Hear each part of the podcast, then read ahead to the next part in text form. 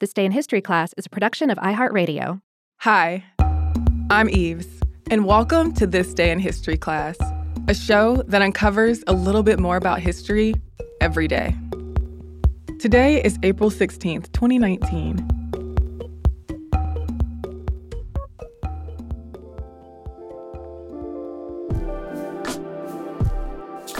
The day was April 16, 1755. Elisabeth Louise Vigée was born in Paris to Louis Vigée and Jean Misson.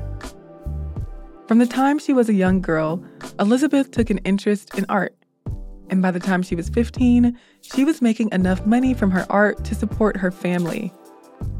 Elizabeth's mother was a hairdresser, which meant she had some contact with aristocrats.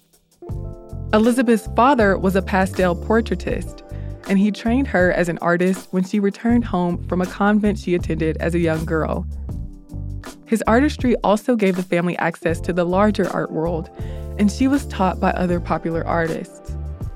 In her memoirs, Elizabeth recounted how much art consumed her as a child, saying, "I scrawled on everything at all seasons, my copybooks, and even those of my schoolmates had their margins crammed with tiny drawings of heads and profiles."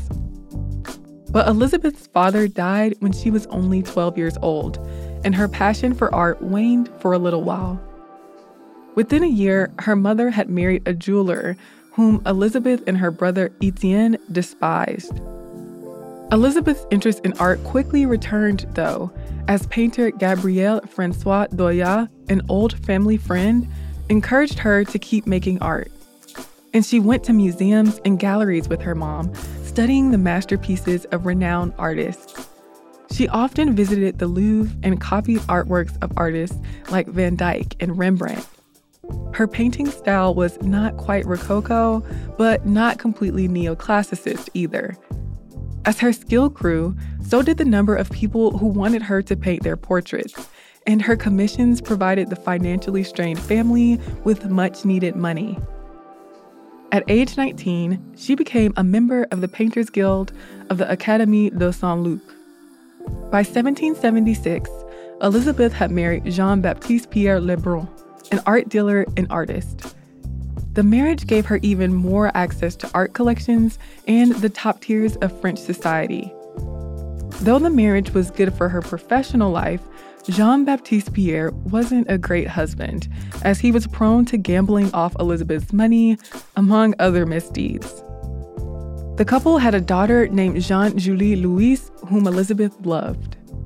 When Elizabeth was 23, Empress Maria Theresa of Austria commissioned Elizabeth to paint a portrait of her daughter, none other than Queen Marie Antoinette.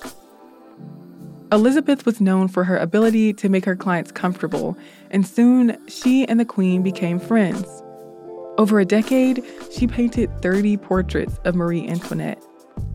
Thanks to her increasing popularity and relationship with the Queen, Elizabeth was soon accepted as a member of the Royal Academy of Painting and Sculpture. When she was admitted at the age of 28 in 1783, she was one of just 4 women in the Academy. Elizabeth was hosting social gatherings at her home, and she was painting so much it was literally making her sick. But even though her notoriety as an artist was growing, the French Revolution forced her to flee France in 1789. She moved with her daughter to Italy with little money to her name, then several other places in Europe, during which time she continued to paint portraits and landscapes. She had prestigious clients wherever she went, as her reputation preceded her. Elizabeth and her husband divorced in 1793, and she ended up settling in Russia for 6 years. While in Russia, her mother died, and her daughter married a man whom she wasn't particularly fond of. She went back to Paris after the revolution, but she wasn't really feeling the city's new vibe. But after a stint in London, Elizabeth ended up back in France, where she lived for the rest of her life. Sadly, her ex-husband, daughter, and brother died in her later years. But she never stopped making art. Throughout her lifetime, Elizabeth is estimated to have made more than 600 paintings. She was elected to art academies in 10 cities and found success in the arts despite being a largely self-taught woman.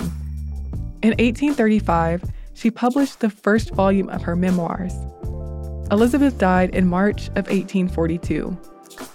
Though the first major international retrospective of her art wasn't held until more than 70 years after her death, Elizabeth is now known for her naturalistic and relaxed art style, sympathy with her sitters, and technical skill. I'm Yves Jeffcoat, and hopefully you know a little more about history today than you did yesterday. If you'd like to learn more about Elizabeth, listen to the episode of Stuff You Missed in History Class called Elisabeth Louise Vigée Le Brun. If you're so inclined, you can follow us at TDIHC Podcast on Instagram, Facebook, and Twitter. Come back tomorrow for another tidbit from history.